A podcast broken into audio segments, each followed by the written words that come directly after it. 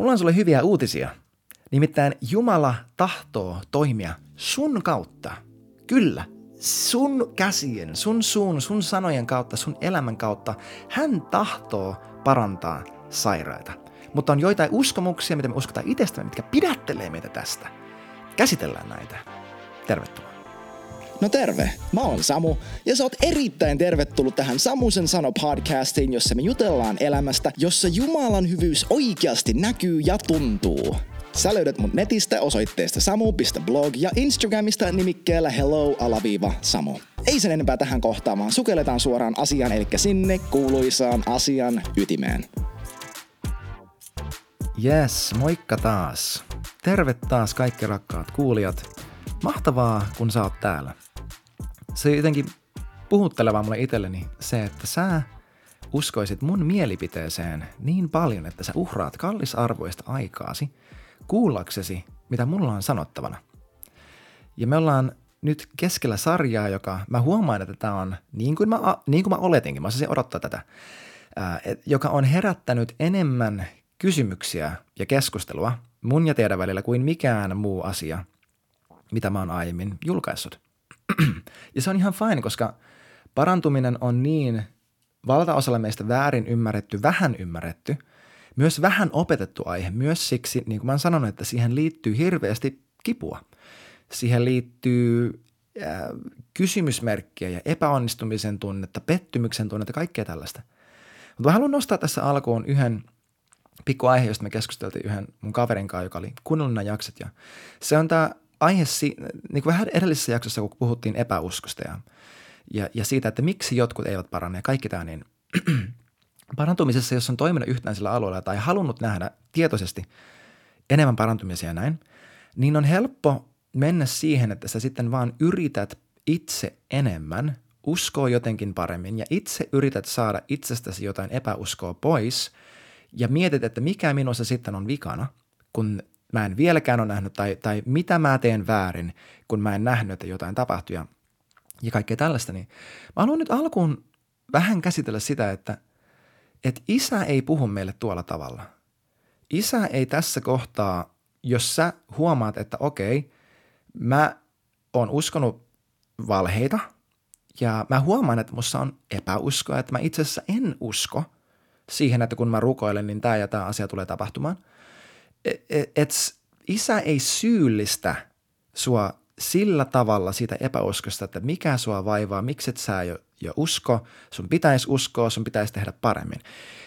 Siis se on totta, että Jumala odottaa meiltä uskoa. Hän toivoo sitä meiltä. Jeesus useammassa kohtaa, Matteo 17, me me just käsiteltiin sitä edellisessä jaksossa muistaakseni, että, että Jeesus sanoo, kun hänen opetuslapset epäonnistuu, hän sanoi, että voi te epäuskoinen sukupolvi, te kierroutuneet ajatuksistanne, että kuinka paljon mun täytyy kärsiä teitä. Että joo, Jeesuksella on, kato kun Jumalalle asiat on niin selkeitä. Ja Jeesus eli ihmisenä näytti meille esimerkin siitä, että mekin voidaan oikeasti sataprosenttisesti uskoa Jumalaan – ja että epäuskon ei tarvii ohjata meidän elämää, että kyllä hän odottaa ja hän olettaa meiltä uskoa. Mutta jos sä tässä kohtaa, vaikka sä oot rukoillut jonkun muun puolesta tai itsesi puolesta parhaasi mukaan ja sä et ole nähnyt vielä, että se vuori liikkuu, se ei ole mahdollisuus sulle tai, tai oikea vastaus siihen tilanteeseen ei ole se, että sä nyt alat syyllistämään itseäsi siitä tai etsimään syytä – että miksi minä en, miksi tämä ei vieläkään. Miksi?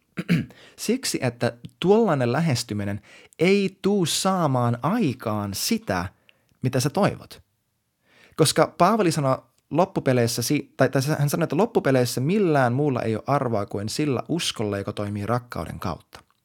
On uskoa, joka ei toimi rakkauden kautta, ja me voidaan tavoitella sitä ja olla tosi, äh, tosi surullisia siitä, miten me elettiin, kun me nähdään Jeesus kasvoista kasvoihin. Ja mä haluan alleviivata, että usko ei aina toimi rakkauden kautta. Mä oon toiminut täysin ilman rakkautta ja nähnyt uskon toimivan. Mä oon parantunut sairaita vääristä motiveista. Siitä, että mä haluan saada todistuksia siitä, että mä haluan nähdä, että juttu toimii. Siitä, että mun pitää olla joku suuri uskon mies ja mitä ikinä. E, et usko ei toimi aina rakkauden kautta. Ja me nähdään tämä myös siinä, että jopa maailmassa, Suomessakin tällä hetkellä, jos lukee, mennä googlettelemaan, mä en halua mainita nimetä, mutta on ihmisiä, jotka he käyttää heidän uskoa Heillä on kenties uskon lahja, joka toimii heidän elämässä, jonka Jumala on heihin sisään rakentanut, ja he ei edes tunne Jumalaa.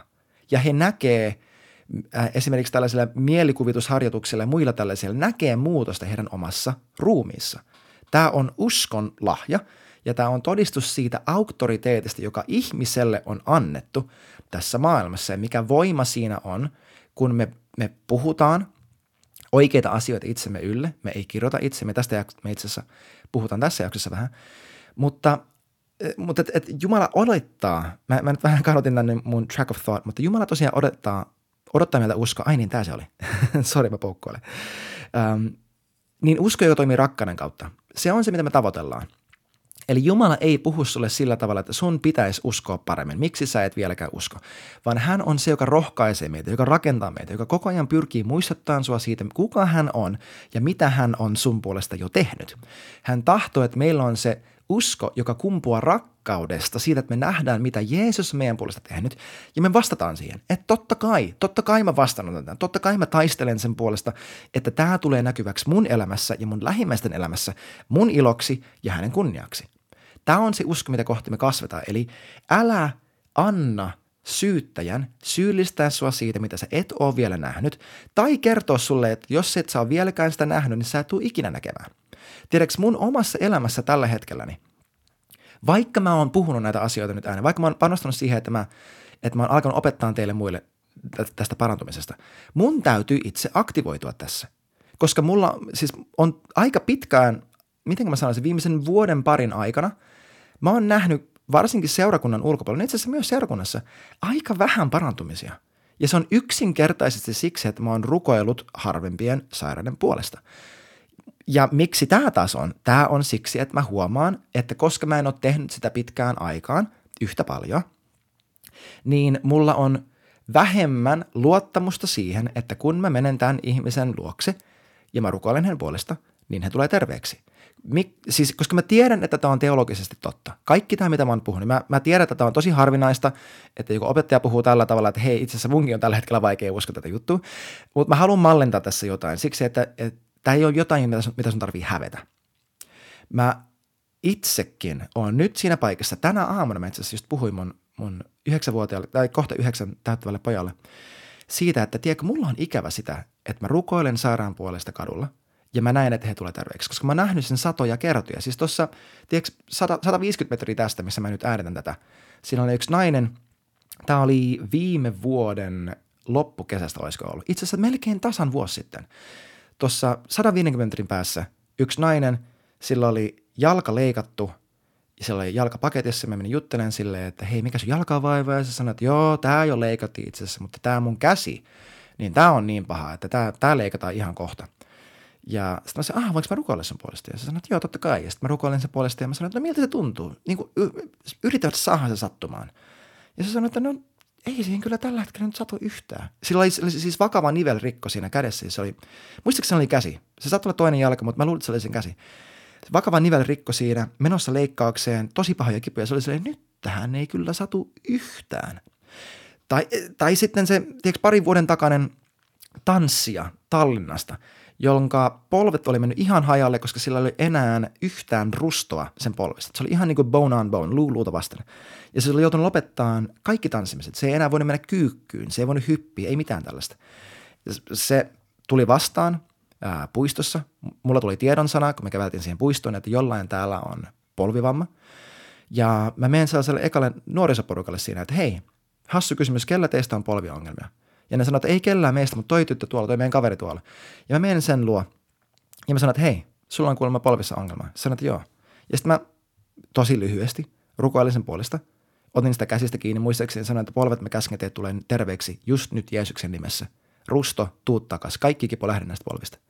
Sitten mä sanoin, että me kyykkyyn, tee jotain. Se menee kyykkyyn, purskahtaa itkuun. Sen polvet tuli täysin terveeksi siinä hetkessä välittömästi. Tämä tyttö sai uudet rustot sen kumpaankin polveen välittömästi. Puhutaan siis 15 sekunnista.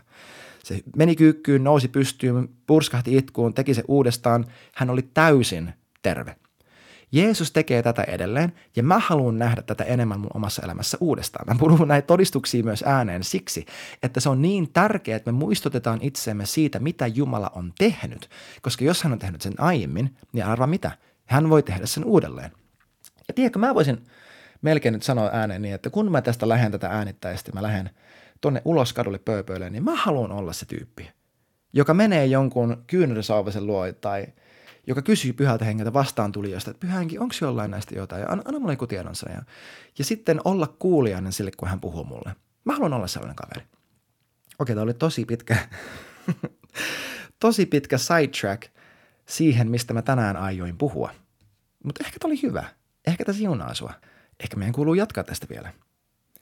Sanottakoon se, että sairaiden, puoleden, sairaiden puolesta rukoileminen on täysin normaalia – se, että, että kun mulla tulee vastaan joku ventovieras, niin jos mä uskon, että se on täysin epänormaalia, että mä rukoilen heidän puolesta, niin mä tuun siihen tilanteeseen jo tosi outona. Ensinnäkin siis kaikki tällaiset evankeliointitilanteet, tiedätkö, jos et sä koskaan puhu tuntemattomille ihmisille, niin totta kai se on outoa, kun sä menet puhumaan tuntemattomille ihmisille Jeesuksesta – mutta jos sä harjoitat sitä, niin kuin mä teen tätä tietoisesti, kun jos sä harjoitat sitä, että sä vaan puhut tuntemattomille, sä puhut säästä, sä mainitset, että, tiedätkö, jollain, joku tulee vastaan ja niillä on kivat kengät, ja sä mä kysyt, että hei, mä oon miettinyt noiden kenkien ostamista, että, että mistä sä ostit noita, tai, tai hei, mä oon miettinyt ton jutun hankkimista, mikä sulla on, ja mitä sä oot tykännyt siitä. Kun mä harjoitan tätä keskustelun aloittamista vieraiden ihmisten kanssa, jota mun täytyy harjoitella, koska se ei ole mulle – Mä en ole sellainen, tiedätkö, ekstreme introvertti, että mä vaan haluan koko ajan puhua kaikille kaikkialla. Mutta kun mä teen sitä, ja mä oon siinä rohkea, niin mä nautin siitä. Haha, eli ehkä Jumala muakin, kenties suakin, laajentaa meidän käsitystä meistä itsestämme, koska me tosi usein parantumisen tai evankelinen tai jonkin tällaisen alueella me saataan mieltä silleen, no kun mä en ole tollainen persoonatyyppi, mutta tiedätkö sun persoonatyyppi ei ole sun Jumala ja sun esikuva – Sun persoonatyyppi itse asiassa ei ole se, minkä mukaan sut on kutsuttu elämään ja rakentamaan sun elämäsi ja mallentamaan, vaan mikä se on. Se on Jeesuksen Kristuksen nasaretilaisen maanpäällinen elämä, hänen esimerkki, hänen tapa kulkea, elää, ajatella, puhua. Se on se, minkä, minkä mukaan me mallennetaan itse itseämme. Ja Jeesuksessa näkyy tosi kauniilla tavalla se, että kyllä hänellä oli introverttia puolia ja hän oli ekstroverttia puolia, mutta hän oli kumpan, kummankaan vietävänä tai johdettavissa, vaan hän oli pyhän hengen johdettava – Joten se on tosi tärkeää, että me mielletään itsemme henkilöiksi, jotka rukoilee sairaiden puolesta. Niin kuin tämä tulee näkyväksi kaikissa konteksteissa, jopa seurakunnassa. Joku mainitsee, että joo vitsi, mulla on kyllä ollut pää kipeä ja, ja mulla on ollut selkäongelma ja mitä ikinä. Niin meidänkin on tosi helppo mennä siihen, että me vaan todetaan, että voi vitsi, onpa ikävää, mitä lääkäri sanoi. Ja jättää se siihen – mutta entä jos me ei oltaiskaan niitä tyyppejä? Entä jos me oltaisiin niitä tyyppejä, jotka tarttuu jokaiseen mahdolliseen tilanteeseen? Ja sillä oletuksella, että me uskotaan Jeesuksen sanoihin, että nämä merkit seuraa heitä, jotka uskovat. He laskevat kätensä sairauden päälle ja he tulevat terveeksi. Ehkä se on joku sun omassa perheessä, ehkä se on sun puoliso tai joku lapsi. He valittaa jostain, mikä on vialla. Entä jos meidän ensimmäinen vastaus ei olisi se, että me vedetään nappia naamaan tai, tai joku muu asia. Entä jos meidän ensimmäinen reaktio olisi rukous? Entä jos me uskottaisiin, että me ollaan niitä tyyppejä, jotka rukoilee sairauden puolesta? Ja että me ollaan niitä uskovia, jotka Jaakob 5 sanoi, että uskovan rukous, voimallinen rukous voi paljon. The faithful of a righteous person is powerful and effective, sanoo näin englanniksi. Että entä jos me miellettäisiin itsemme tällaisiksi ihmisiksi? Entä jos me uskottaisiin, että se on täysin keskeinen, oleellinen osa kristityn elämää, on nähdä rukousvastauksia myöskin fyysisen parantumisen puolesta. Ja tällä koko osa-alueella. Kuvittele sun elämä. Kuvittele sun elämä niin, että, että sä oot sellainen ihminen, joka rukoilee sairauden puolesta säännöllisesti. Ja kuvittele, että sä säännöllisesti näet rukousvastauksia. Eikö olisikin hauskaa?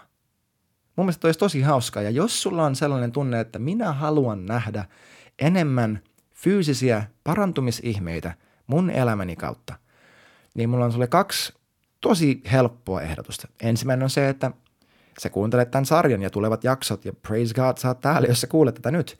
Mutta toinen on tämä, rukoile niin monen sairaan puolesta kuin sä voit. Monelle teistä on ehkä tuttu nimi äh, Todd White, jenkki evankelista kaveri, äh, aivan huikea ihminen. Ja tällaisia kavereita, ne on, ne on helppo ottaa niin, kuin, niin sanotusti at face value ja vaan nähdä se lahja tai, tai muodostaa heistä mielipide, että he on niin tällainen ja tällainen persona. Esimerkiksi hänen tapauksessa se, että Todd on se tyyppi, joka aina evankelioi kaikkialla ja näkee, näkee koko ajan ihmeitä ja tiedonsanoja ja kaikkea tällaista. Ja nähdä se, missä he on nyt, ilman että me tiedetään siitä, miten he ovat siihen päätyneet.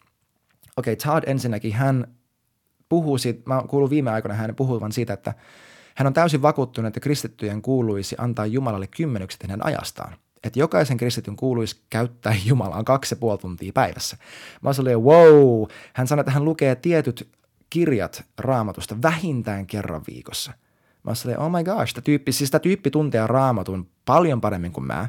Hän viettää rukouksessa paljon enemmän aikaa kuin mä.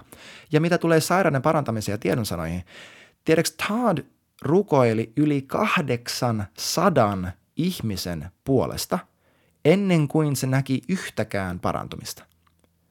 Yli kahdeksan sataa kohtaamista, jossa hän sanoi, että hei, saanko mä rukoilla sun puolesta? Ja mitään ei siinä hetkessä tapahdu. Mikä meidän asenne on? Onko se mun ja sun asenne se, että, että no mä kokeilin ja se ei toiminut, siis mä en tee sitä – vai jatketaanko me niin pitkään, että se, että se numero 801 saattaisi olla se, kun me nähdään, että juttu toimii. Miksi siinä kesti 800 kertaa? Mä en tiedä. Mutta mä tiedän, että silloin kun se tapahtui, niin se alkoi toimimaan. Hän oli muistaakseni, hän oli työjuttu, hän oli kuskaamassa, hän kuskas jäitä, niin kuin ice, jäätä ravintoloille ja muille tällaisen niin kuin, äh, ravintola-kahvila-alan toimijoille. Ja ja hän oli menossa jonnekin ja oli joku vartija kopissaan ja hänelle tuli yhtäkkiä ajatus hänen mieleen jostain fyysisestä vammasta. Mä muistan, oliko se selkä vai polvi, joku tällainen. Ja se meni ihan innoissa sille tyypille, että hei, hei, hei, onko sulla tällainen ongelma? Sanoin, joo, on. Ja sitten sen puolesta ja se tuli, tuli terveeksi. Ja siitä se lähti. Siitä eteenpäin se on ollut hänellä niin kuin arkipäiväistä asiaa ja ai että mulle tekee itselleni hyvää. Tämä on mulle itselleni niin hyvä nuhtelu – siitä, että mitenkä mä voisin tänäänkin elää. Ja Jeesus auta mua jättään kaikki mun tekosyyt, kaikki mahdolliset vitsin ajattelumallit siitä, että no en mä ehdi. Ja kun mä oon väsynyt ja, ja kun en mä ole viime aikoina, niin en mä voi nytkään. Ja kun mä kämmäsin tuossa asioissa, niin tuossa asiassa niin nyt mä en ole kelvollinen. Ja auta meitä Jeesus kaikkia jättään kaikki meidän tekosyyt syrjään ja vaan seuraamaan sua – seuraamaan sua kuin pässinarusta, että et sataprosenttisella kuuliaisuudella, fanaattisella intohimolla nähdä, että pyhä henki, sä toimit meidän elämän kautta. Tänä aamuna mietin, mietin just tota aihetta, äh, niin kuin englanniksi sanoisi, että practicing the presence of God, eli Jumalan läsnäolon harjoittaminen. Tämä tulee tästä Veli Lawrencein äh, kirjasta, muistaakseni se oli Practicing the Presence of God, äh, niminen – jonka ajatuksena on siis jatkuva rukous. Eli se vaan, että mitä ikinä mä teen mun arjessani, kaikki mun arjen askareet, on jatkuvaa rukousta. Mä ylläpidän keskusteluyhteyttä Jumalan kanssa ja tietoisuutta hänen läsnäolosta, pyhän hengen läsnäolosta mun ympärillä, mun yllä ja mun sisimmässäni. Ja kun me tehdään tuota, kun me harjoitetaan Jumalan läsnäoloa, me pysytään yhteydessä Pyhän Hengen kanssa, me harjoitetaan jatkuvaa rukousta, niin me ollaan aivan eri tavalla hereillä niissä tilanteissa, kun meidän yhtäkkiä tuleekin toimia. Ai että, mä en yhtään ajatellut, että mä puhun tästä aiheesta, mutta ehkä, ja ehkä tämä tulee täysin niin kuin väärässä järjestyksessä nyt nämä, nämä aiheet teille rakkaat kuulijat, ehkä teidän täytyy vielä saada ensin kuulla siitä, että mitenkä kuuluu esimerkiksi rukoilla tai muuta tällaisia asioita. Mutta luotettakoon Jeesukseen, että tämä meni just niin kuin sen kuului. Mä haluan jättää sulle tämän ajatuksen tosiaan. Jos sä jotain tästä saat, niin se on tämä.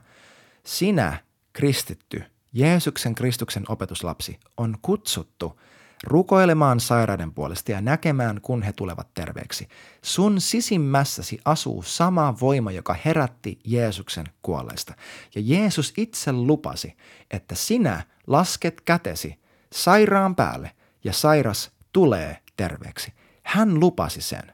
Ja se, että sä lasket kätesi sen sairaan päälle, on merkki siitä, että sä jo uskot. Se, että se ei tullut terveeksi, ei tarkoita sitä, että kun sä usko, se tarkoittaa, että siellä saattoi olla epäuskoa mukana. Mutta se, että sä menit siihen tilanteeseen, sanoit, että minä rukoilen ja laitat kädet sen ihmisen päälle, se on merkki siitä, että sä todellakin uskot. Ja sun kuuluu olla ylpeä siitä, että sä teet sitä. Jos et sä ole vielä tehnyt sitä, niin tiedätkö, sä voit tehdä sitä. Sut on luotu tekemään sitä. Jumala tahtoo sun kautta tehdä sitä. Hän tahtoo sinun, kyllä, sinun kauttasi parantaa sairaita niissä paikoissa, joissa sä liikut. Mä lupaan, tuleva viikon aikana sun luokassa, sun työpaikassa, bussissa, seurakunnassa, miss, missä ikinä. Sulla tulee vastaan se, kun joku sanoo, että joo, on ihan hyvä ollut muuten, mutta tämä migreeni vaan ei mene pois – Tartu siihen tilaisuuteen. Tartu siihen tilaisuuteen. Usko, että minä olen se tyyppi. Puhu sitä itses ylle, vaikka vitsi heti tämän jälkeen ään, että minä olen sellainen Kristuksen seuraaja, joka rukoilee sairauden puolesta ja näkee, kun he tulee terveeksi, koska sellainen sinä olet. Niin kuin hän on, sellaisia me ollaan tässä maailmassa, toi eka Johanneksen kirja. Jeesus sanoi, niin kuin isä lähetti mut, mä lähetän teidät. Hän sanoi, että menkään kaikkeen maailmaan ja tehkää opetuslapsia ja opettakaa heitä tekemään kaikkea sitä, mitä mä oon teitä käskenyt tekemään. Mitä tähän kuuluu? Heal the sick, raise the dead, cleanse le- lepers, cast out devils. Mä en muista, miten toi menee suomeksi, mutta menköt. Ai että, tämä on mulle tosiaan niin hyvä nuhtelu, niin hyvä muistutus, niin hyvä rohkaisu siitä, että meidän kuuluu kävellä tässä asiassa. Tämä ei ole vaan kiva teologinen oppi, joka sitten jätetään hyllylle tomuttumaan, koska tiedätkö, jos sä opit kaiken tämän asian, kaikki nämä teologiset jutut, mitä mä nyt opetan, mutta sä et harjoita sitä, sä et valitse laittaa sitä likoon, tämä kaikki tulee vaan syyllistämään sua siitä, mitä sä et vielä näe. Mä sanon tämän uudestaan, ja, ja tämä pätee kaikkeen. Kaikki se, mitä me opitaan esimerkiksi seurakunnassa tai näistä opetuksista, mitä me emme laita käytäntöön – tulee meidän syyllistäjäksi. Se syyttää meitä siitä, miten me voitaisiin elää, mitä me voitaisiin tehdä ja valita, mutta emme tee. Mitä me voitaisiin nähdä, mutta emme näe. Ja jos sä kuulet mun äänen, niin sun täytyy tehdä valinta, että minä tulen laittamaan itseni likoon. Minä tulen laittamaan tämän käytäntöön. Mä, mä tulen rukoilemaan sairauden puolesta. Aamen. Jätetään tämä tähän ja palataan ensi jaksossa siihen, mistä tässä jaksossa piti puhua – Eli siitä, miten meidän kuuluu rukoilla sairaiden puolesta. God bless you, nähdään ensi jaksossa. Ciao, ciao. Hei kiitti ihan hirveästi, kun olet mukana tämän jakson ajan. Pistä ihmeessä tulemaan kysymyksiä, todistuksia, mitä ikinä vaikka mun nettisivujen kautta tai Instagramissa yksityisviestillä. Muista myös laittaa kaverille hyvä kiertämään, jos niin pyhä henki sua kehottaa. Ja ennen kaikkea muista, että Jeesus rakastaa sua aivan kamalan paljon ja Jumala on parempi kuin luuletkaan. Kiitos kun olit mukana ja nähdään taas ensi jaksossa.